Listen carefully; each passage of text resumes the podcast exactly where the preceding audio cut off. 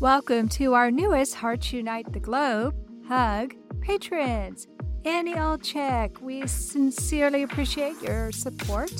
Thank you for joining our community and making a difference through Patreon. Judy Miller, thank you for being our first Buzzsprout supporter for Bereaved But Still Me. Buzzsprout started a new program where you can actually support the podcast of your choice. There are so many ways you can support HUG.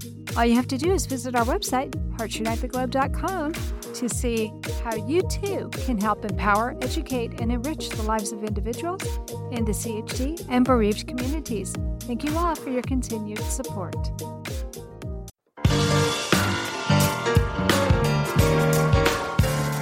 Welcome to Heart to Heart with Anna, featuring your host, Anna Jaworski.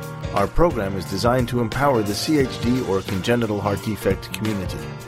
Our program may also help families who have children who are chronically ill by bringing information and encouragement to you in order to become an advocate for your community. Now, here is Anna Jaworski.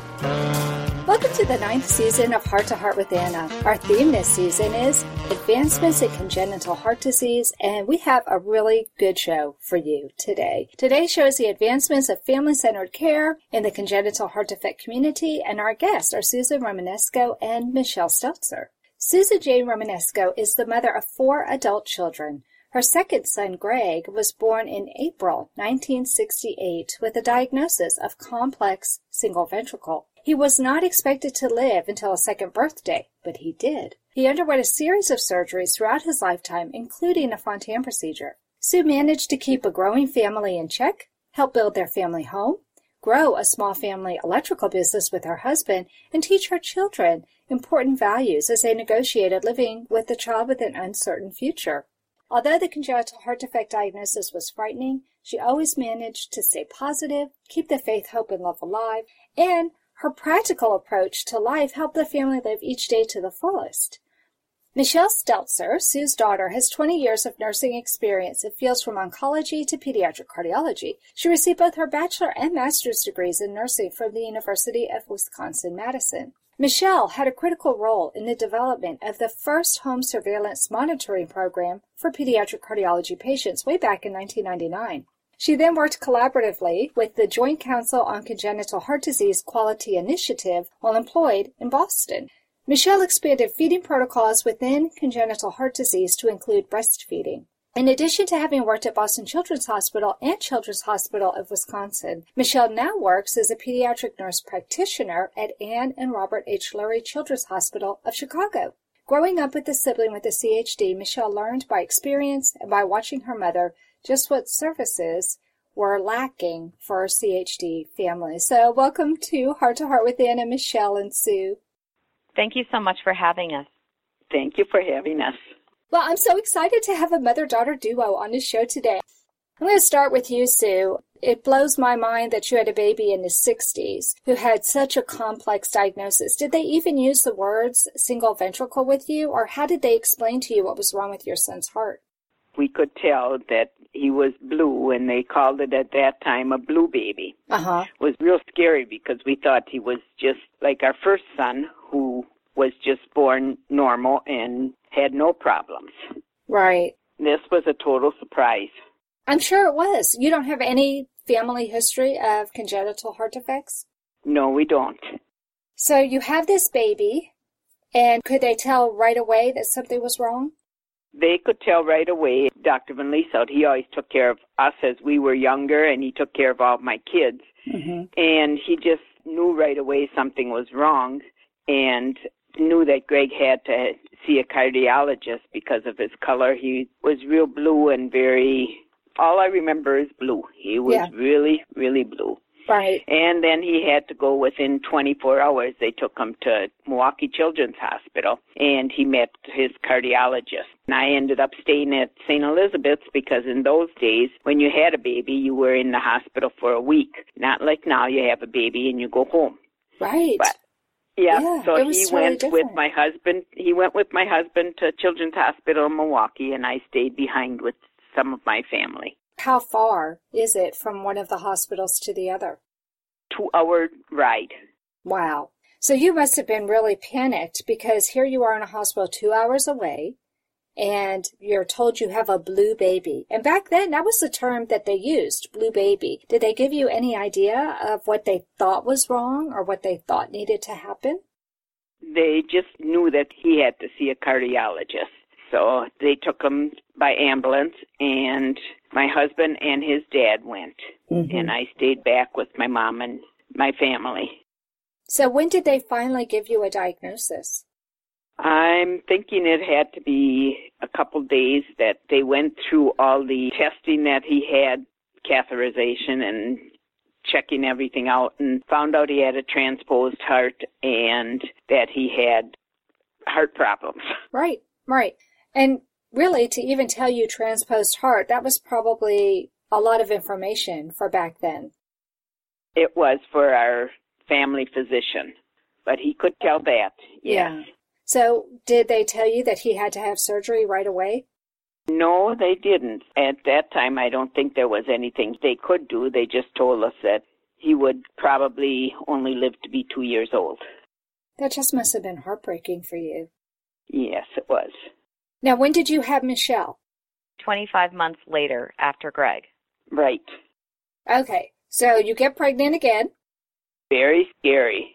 Very scary. I can only imagine. So you get pregnant again. You're told that this little boy that you have probably isn't going to make it to age two. And you're pregnant while he's getting ready to turn two. Were you right. afraid that at any day that he would just not be awake when you went in to wake him up that morning?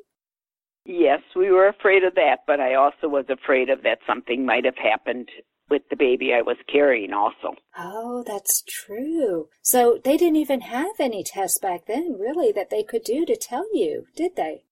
No, they didn't. Wow. You know, you just got pregnant, and it's not like now you have ultrasounds. Right. Yep. Well, we have all kinds of tests that they can do now, but you're right, with the ultrasounds especially, you get a lot more information. When did he have his surgery? Did you have Michelle before he had his surgery? He had a surgery in 1970, and Michelle must have been about what, Michelle, three months old? Yes, I was three months old. Yeah. So when Michelle was born, did she look blue at all too? Were you panicked nope. that she might look nope. blue? We were panicked while I was pregnant, and even when I was pregnant with my last boy, that something could go wrong. But with sure. Jeff, the first one, you never thought about that. Right, right. It's not something that you typically think of. So you had a three month old baby and then you had to hand your two year old over to a surgeon? Right. Wow. You put your trust in them. Right. Now, what did they tell you about that operation? What kind of surgery did he have? Did he have the Blalock Taussig shunt? Michelle, that's your question. yes, he did. yes, yeah, he did. Well, that was the surgery that was created by Helen Taussig and Dr. Blalock, and that was what they used for quote unquote blue babies way back when. And then that surgery is still used today. Isn't it amazing, Michelle? That even though it that is. was created so many years ago, you can't improve upon. Yeah, classic, it's- I guess. it's amazing to see the progression of surgery just in my lifetime alone. Not to mention prior to that, it's pretty impressive yeah. the evolution. So today we're talking about family centered care. And that must have been really hard for you to be able to care for Greg when you had Jeff and you had Michelle. And they were not at your local hospital. Isn't that true? That Greg was not at the local hospital. He was at a hospital a couple hours away from home, right? Right. But I was blessed with a huge family Mm-hmm. on my side and on my husband's side. And they all live right in the valley here, so it was really nice to have the extra help. Absolutely. We live in Kaukauna, Wisconsin, which is Uh-huh. um, in between Appleton and Green Bay. We make cheese by Lambeau Field, and there's a lot of family just a few miles away, which was really a blessing. That is a huge blessing, and not everybody has that, but that does make a big, big difference. So, when you took Greg to the hospital for the surgery, was there a Ronald McDonald house like there is today? Was there a place for you to stay while he was undergoing this really scary procedure? Not at the first one. I'm thinking we went back and forth. Mm-hmm. No matter when any of our kids were in the hospital, we never left them alone. You always stayed with, even though it was against the rules that you had to leave by 8 o'clock, visiting hours were over, we never left our kids alone. There wasn't a Ronald McDonald House back then. My mom is right. My father tells the story of there were some options today families have like recliners that can roll down into a bed that you can potentially stay at the bedside based on discretion of how the kids are doing. But back then they didn't have that. They didn't have a Ronald McDonald house and there was some sort of sleeping areas in the hallway that had little curtains around them and in between I beams that families could try to get some rest at, but it also was where healthcare providers were in heavy traffic that's my understanding of what they did when Greg had surgery, that they stayed there to provide some support for Greg. Well, that's amazing that they even let you do that because my son was born in 1994 and they discouraged us from being with our baby around mm-hmm. the clock. We were there. We would just hang around. You knew you were not going to leave him alone. Too scary he was very lucky to have parents like you because even in the 90s when I was in a hospital with my son, the parents would come and go and they didn't just stay. So that's pretty remarkable that you were able to arrange it so that Greg didn't have to be alone. Yeah, well, it just worked out that that's the way it had to be. wow. Well, you're a phenomenal mom.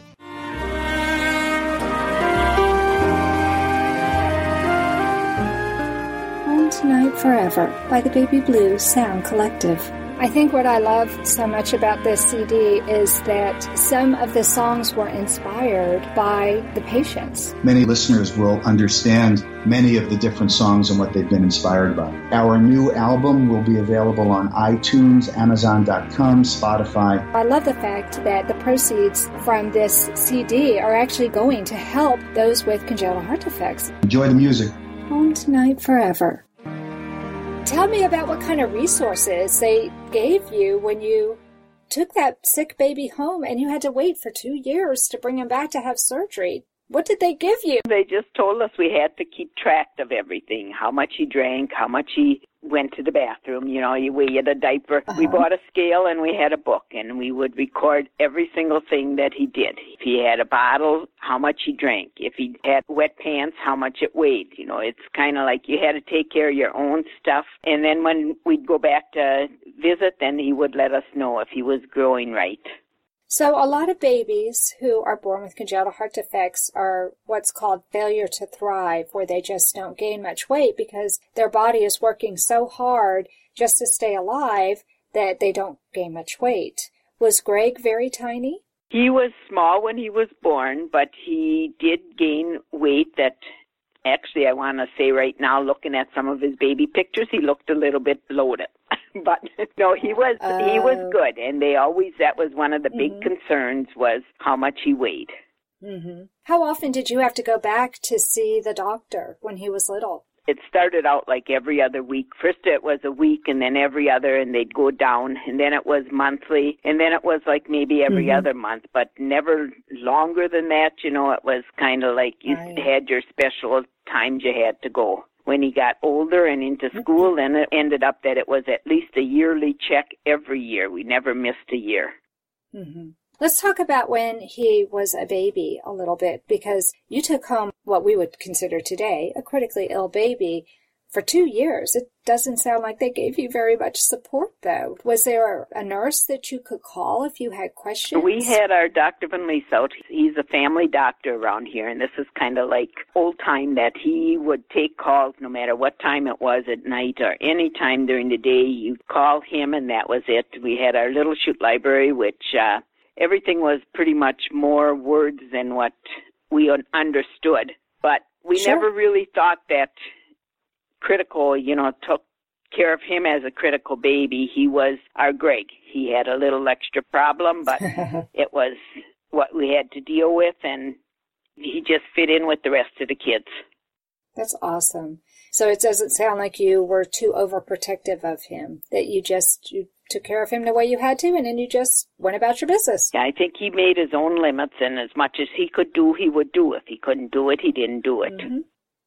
So there had to be some time when he was an infant before he had that first life-saving surgery that were scary for you. Like a lot of our kids will get severe infections like RSV or pneumonia where they end up back in a hospital. Did Greg ever end up in a hospital?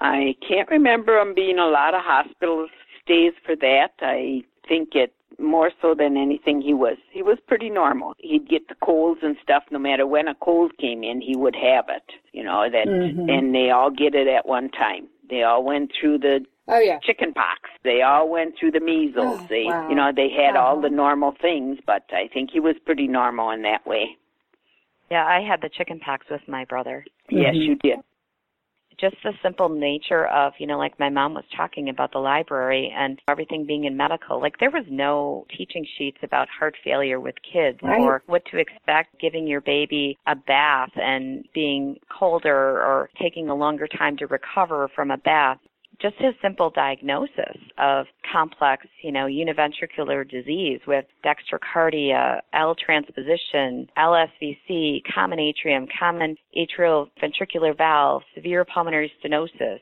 right ventricular dominance, situs ambiguus, mesocardia, left-sidedness, polysplenia, having a BT shunt. I mean, how do you even say those words, pronounce them as, as, as, exactly. a, as a healthcare provider, let alone what does that mean for a parent and their child and how does that integrate into a family life right. to help that family live a normal life?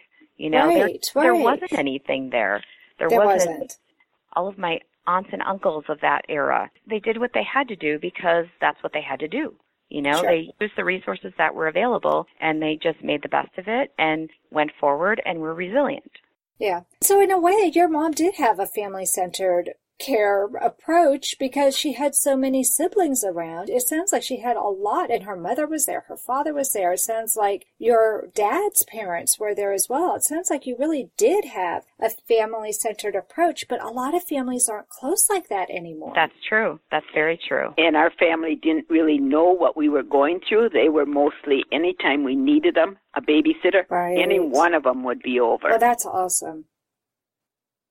Nowadays, it looks like thanks to you and thanks to a lot of people like you who saw the need to get the family more involved with the care, we have these family centered approaches even for families who don't have large extended family around them. They seem to be finding a way to make that nuclear family part of the healing process. Mm-hmm. And I want to talk to you a little bit about that because it wasn't like that in the 90s when I was in the hospital. They really discouraged the family from being around. I had to go steal a chair from the nurse's station just to be able to sit with my son because he was in an open bay. The parents would come in, they would check on their kids, and they would leave. And so my husband and I were the oddballs to be there around the clock with our kids. We set up shifts so that somebody would always be with Alex. And it sounds like your mom and your dad were there for Greg, but that had to be so unusual in the 70s because I know it was unusual in the 90s. Can you talk to us a little bit about the big change in having more of a family centered approach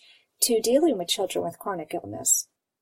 In the big picture, I think that everybody has really embraced that approach and realizes the need and the value of providers and parents and siblings and pediatricians and cardiologists and surgeons and respiratory therapists. Like everybody is part of the same team. Right. And I think that process has really, it's taken a while to evolve, but I think we're embracing that more and I think we're fostering that more so that those families who maybe don't have as much family support, they're not left there alone. Like they do have connections to people and they do right. have support mm-hmm. and, and ways to navigate the systems to maintain the best possible outcome mm-hmm. in the most healthy way. So, Sue, one of the things that was really, really helpful to me as the mom of a heart child was that while Alex was in the hospital, I met three other families who had children with the same diagnosis.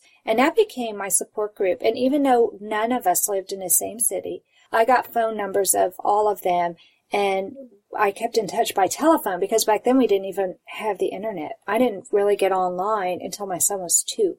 You sure weren't online because there really was no internet back in the 70s. Did you meet some other families while you were there? Did you have any kind of support network that was medical?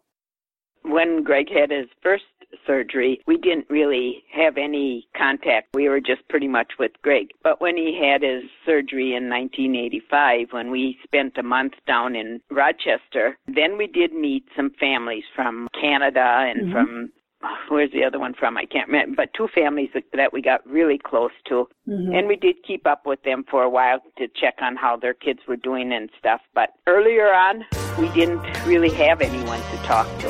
Yeah. That must have been really hard. That was hard. Yeah.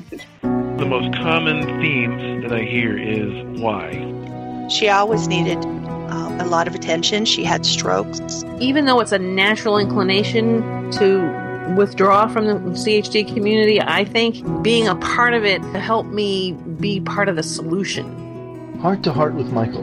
Please join us every Thursday at noon Eastern I'm Michael Lieben, and I'll be your host as we talk with people from around the world who have experienced those most difficult moments. When I saw so many of these CHD groups growing, I found family just ready to join me. Anyone who is a member of the adult congenital heart defect community can be a guest on our show. We have a great year planned, and we look forward to sharing other interesting topics. Heart to Heart with Nicole and David, serving the ACHD community, Wednesdays at noon Eastern. You are listening to Heart to Heart with Anna. If you have a question or comment that you would like addressed on our show, please send an email to Anna Jaworski at anna at hearttoheartwithanna.com. That's Anna at hearttoheartwithanna.com. Now, back to Heart to Heart with Anna. So, Michelle, do you think that having Greg as a brother is what influenced you to become a nurse? Because it sounds like your mom was really good at involving the whole family with his healing and with his care. And I imagine you saw hospitals and doctors and nurses a little bit more than the average child did way back in the in the 70s and 80s.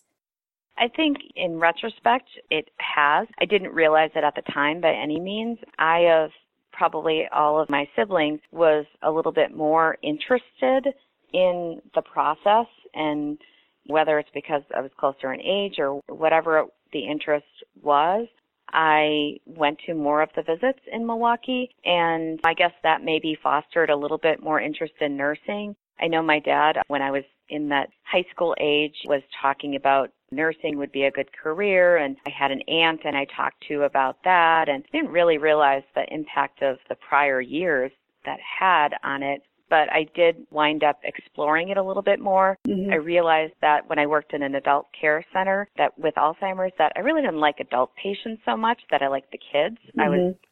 A lot like my mom in that respect. And then throughout my nursing career, I had clinicals in different areas and I've always kind of been drawn back to that population of cardiac care. And I guess in the end, he did really have a very big impact, although I didn't realize it at the time. Yeah. I kept wanting to learn more. Yeah, okay, so come on. You just spouted off a few minutes ago a whole page full of terms. Surely your mother didn't know he had asplenia and the Blalock-Taussig shunt and all those different terms that you rattled off.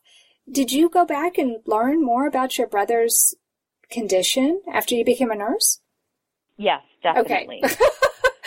because, definitely. Yeah, I just couldn't believe all the terms that you expressed and I know that back then they just didn't even have all of that information to give the parents, or they knew that most parents wouldn't be able to comprehend all those different terms. From our terms growing up, it was, quote, the plumbing was wrong and needed to be fixed. Right. You know, right. there was a little valve problems, there was not as much blood flow to the lungs, but I don't think there was any kind of language. no, we knew him as a blue baby. Right. that, right. yeah. To the degree of what I know today and mm-hmm. what Greg knew today as well. And I think we're doing much better about that mm-hmm. in recent years as far as educating families and getting them to understand the diagnosis and then getting the kids to understand the diagnosis as they're growing up. Right. You know? That was really critical to me for my son to know. And I had a medic alert bracelet for him. Did you even have anything like that, Sue? We did later on. Oh, did you? Later, but not until like high school age. Mm-hmm. Then he had a medical alert bracelet. Mm-hmm. Yeah, and it was really important to me for my son to understand his medications. So I remember even when he was, golly, I want to say, I think he was four or five years old, and he was able to say digoxin, which is kind of tough for a little kid to say, but it was really important for me to that he knew he was on digoxin, he was on baby aspirin. What kind of medications did Greg have to take? I think Greg only took digit. Digoxin. Digoxin. Yeah. Yeah. he So- had the one pill every day. yeah. Yeah. Well, when Alex was a baby, we gave it to him in drops. Did you do that too? yeah, we The- did that. Yes, It we smelled did. like candy apples. or Our, green our apples. smelled like bubble gum. Oh, yours smelled like bubble gum. How funny. Oh my gosh. well, and I was told that he would be on that for his whole life. Can't even imagine what they told you. They probably didn't even tell you that much, did they? When Greg was born, they told us there was nothing they could do for him. But then in his lifetime, all his surgeries were invented in his lifetime. Because I'm thinking that's why they didn't start out right away, like you Mhm. said, your son. Well, they were waiting for it to get further and further down the road because it wouldn't have helped Greg as much if he would have had it right away. So he had to live out the longer years first to see what how far it would be advanced in his lifetime. Yeah, and he was lucky to be alive when they were making these advances. Right. Now, Michelle, you started some protocols for family centered care. Can you talk to us about that and about how that's different than what you grew up with as a family? Honestly, when I started becoming a nurse practitioner in 1999, I really didn't have the complete awareness that my mom was using a scale back then because one, I was so young Mm-hmm. and the scale was already sold at a rummage sale somewhere. Oh my goodness, so you didn't see it. So I didn't really realize it was a part of our family. Sure. But I do remember Nancy Rudd and I were one of two new nurse practitioners and the first nurse practitioners within the cardiology program there that the group of surgeons and cardiologists were all talking about morbidity and mortality issues with the interstage kids and really wanted to move the platform forward. And now looking back, it took 32 years to get from a point where my mom was doing to actually formalizing a protocol like my mom was doing and Mhm. including a regimented teaching with a scale and a pulse ox and a log binder. And certainly we Nancy and I learned a lot along the way. We learned what worked, what didn't work. Families gave us lots of good suggestions from that as well. And through that dialogue and interplay with those families, those first families, we learned a lot and we continue to learn a lot every day Mm-hmm. about what are the essential components, what kind of scale, a digital scale and a continuous pulse ox. What's,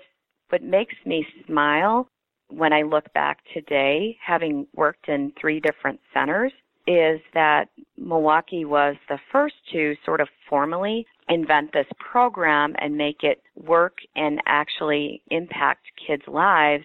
And we shamelessly shared it with institutions from the mm-hmm. East Coast to the West Coast. I had a call when my son was one year of age. I was taking a call from New Zealand about somebody who wanted to learn about the program to implement it. And if anybody ever asked about it, you know, we were like, okay, this is what we're doing, this is what we're learning, and this is how we're doing it. And what makes me smile is that when I've gone to these other centers, I see some of the same documentation and orders and things that we shared in other institutions. It makes me so happy to see that this is impacting so many families throughout the nation and the world Sure. and mm-hmm. maintaining that altruistic heart for all these kids. Right, right. Well, don't you think that necessity is the mother of invention? Yeah, Yeah, we just saw that there was such a need. They called Alex a walking time bomb, Mhm. which no How no doctor should ever say that to a parent. But they told me that he probably wasn't going to survive to the second surgery. I was panicked, Sue, because we lived three and a half hours away from the hospital where my son had treatment, and I lived way out in the country. There wasn't a hospital anywhere close. The closest hospital was a 30 minute drive. And so I asked the doctor, well, do I need to move to San Antonio? Do I need to move where he had his surgery? And the doctor said to me, even if I had Alex on the table in front of me, if something were to happen, I wouldn't be able to open him up fast enough. Mm-hmm. Ah, wow. Which was just terrifying to have to hear that. And so there just weren't the protocols. I'm so glad that you have come up with something. And I actually talked to Dr. Gil Wernovsky earlier this season, and he talked about a roadmap for success where all of the different hospitals who are treating children with these kinds of problems would have a schedule, not just for the heart procedures, but also looking at the other organs that may be involved and some of the other things that need to be looked at. So there is some consistency from place to place. And it sounds to me like you're already seeing some of that consistency, right, Michelle? Yes, yeah. It warms my heart to see it, and it warms my heart to see that these institutions that are in silos are working together collaboratively with right. the joint collaborative that mm-hmm. I was involved with in Boston. Just the collaboration amongst different hospitals to just really formalize and more seamlessly implement these so that everybody gets the same consistent care. And we know it works. Right. We know it impacts. And in Boston, we did it in five different languages and a handful oh, wow. of international families. Wow. And it is such a positive thing to see mm-hmm. in just a short period of time from 2000 until 2017 to see that change happen. Yeah, absolutely. Absolutely. And you were part of it, which is so exciting. And Sue, you were part of it too because you're the oh. one who gave birth to this special baby and you did everything that it took to keep him alive.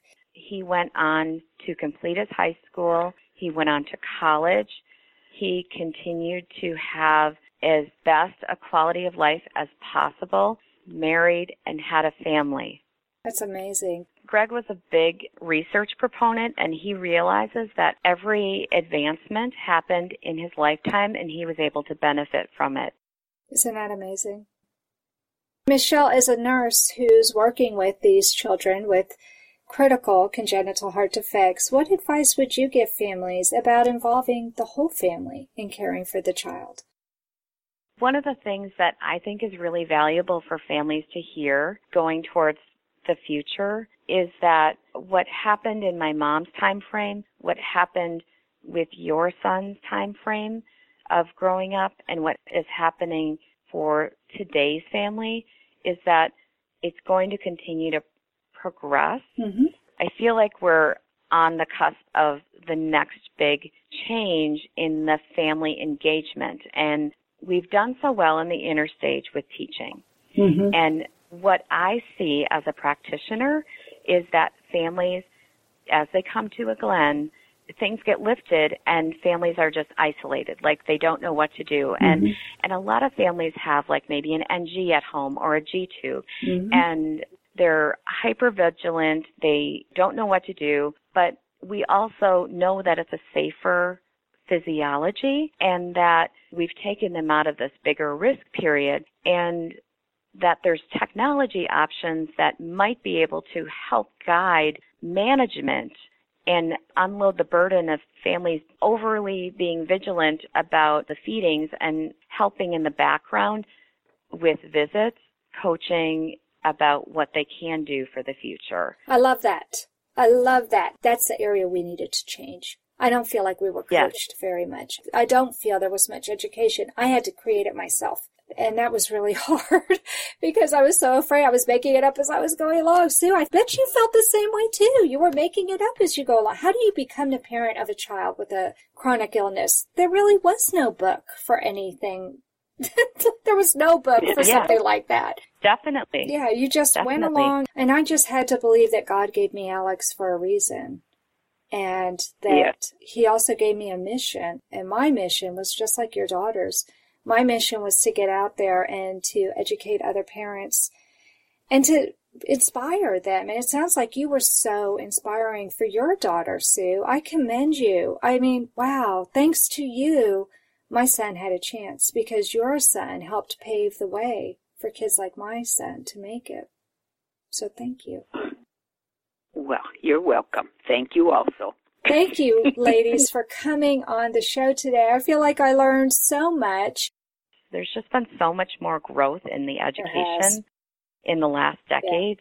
Yeah, Teaching tools, handouts, the Mhm. one that Tara spearheaded in Boston, the, including the parental involvement. I mean, there's just there's Yeah. so many opportunities that we're going to make a difference for families. Well, we have made a difference. Yeah. You have made a difference. Greg made it to adulthood. My son's now 22. He has made it to adulthood. And just 50 years ago, all of these babies died. hmm There was no hope for them. And thanks to Dr. Norwood for believing that babies with HLHS could survive, thanks to Dr. Fontan for creating the Fontan procedure, we have a whole cohort of adults living with these really complex hearts. And we have learned a lot from watching them grow up. And we've learned that we do need to educate the parents better because if the parents are more educated, then the children make it to adulthood. And now we've had to go another step. Now we really need to educate these adults so they understand what's going on, so they have a good quality of life. And so we've had a huge shift from let's help these kids survive to let's help them have a great quality of life, which is tremendous. hmm It really is tremendous. Well, thank you so much for coming on the show today, Sue. I loved chatting with you and getting to know you. Same here. Thank you very much. And Michelle, thank you for all that you're doing for families like mine. I really appreciate it. Thank you so much for everything that you're doing too. You're really sharing a very valuable gift with so many people throughout the country and internationally to help make things better for families of today and the future. And that is really a priceless gift. Oh, well, thank you for saying that. I know. Would you have ever thought, Sue, that two moms, you know, us decades apart, giving birth to children with complex hearts would be talking like this on no, the I never would have, and if it wasn't for my daughter, we wouldn't. but I'm very proud of everything she's doing. Of course, I am too. Thank you for bringing us together, Michelle. This has been priceless. I do appreciate it. Well, thank you so much for having us on the show and I'm wishing you all the best.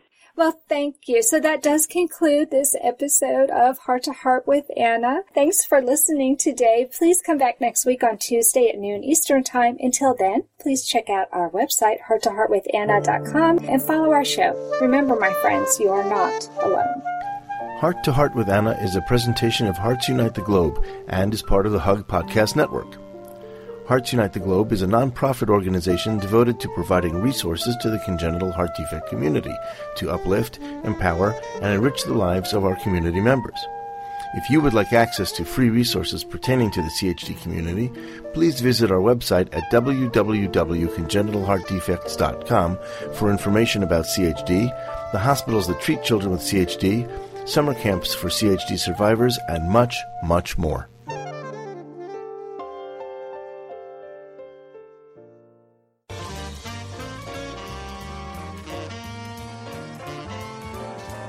Thank you again for joining us this week.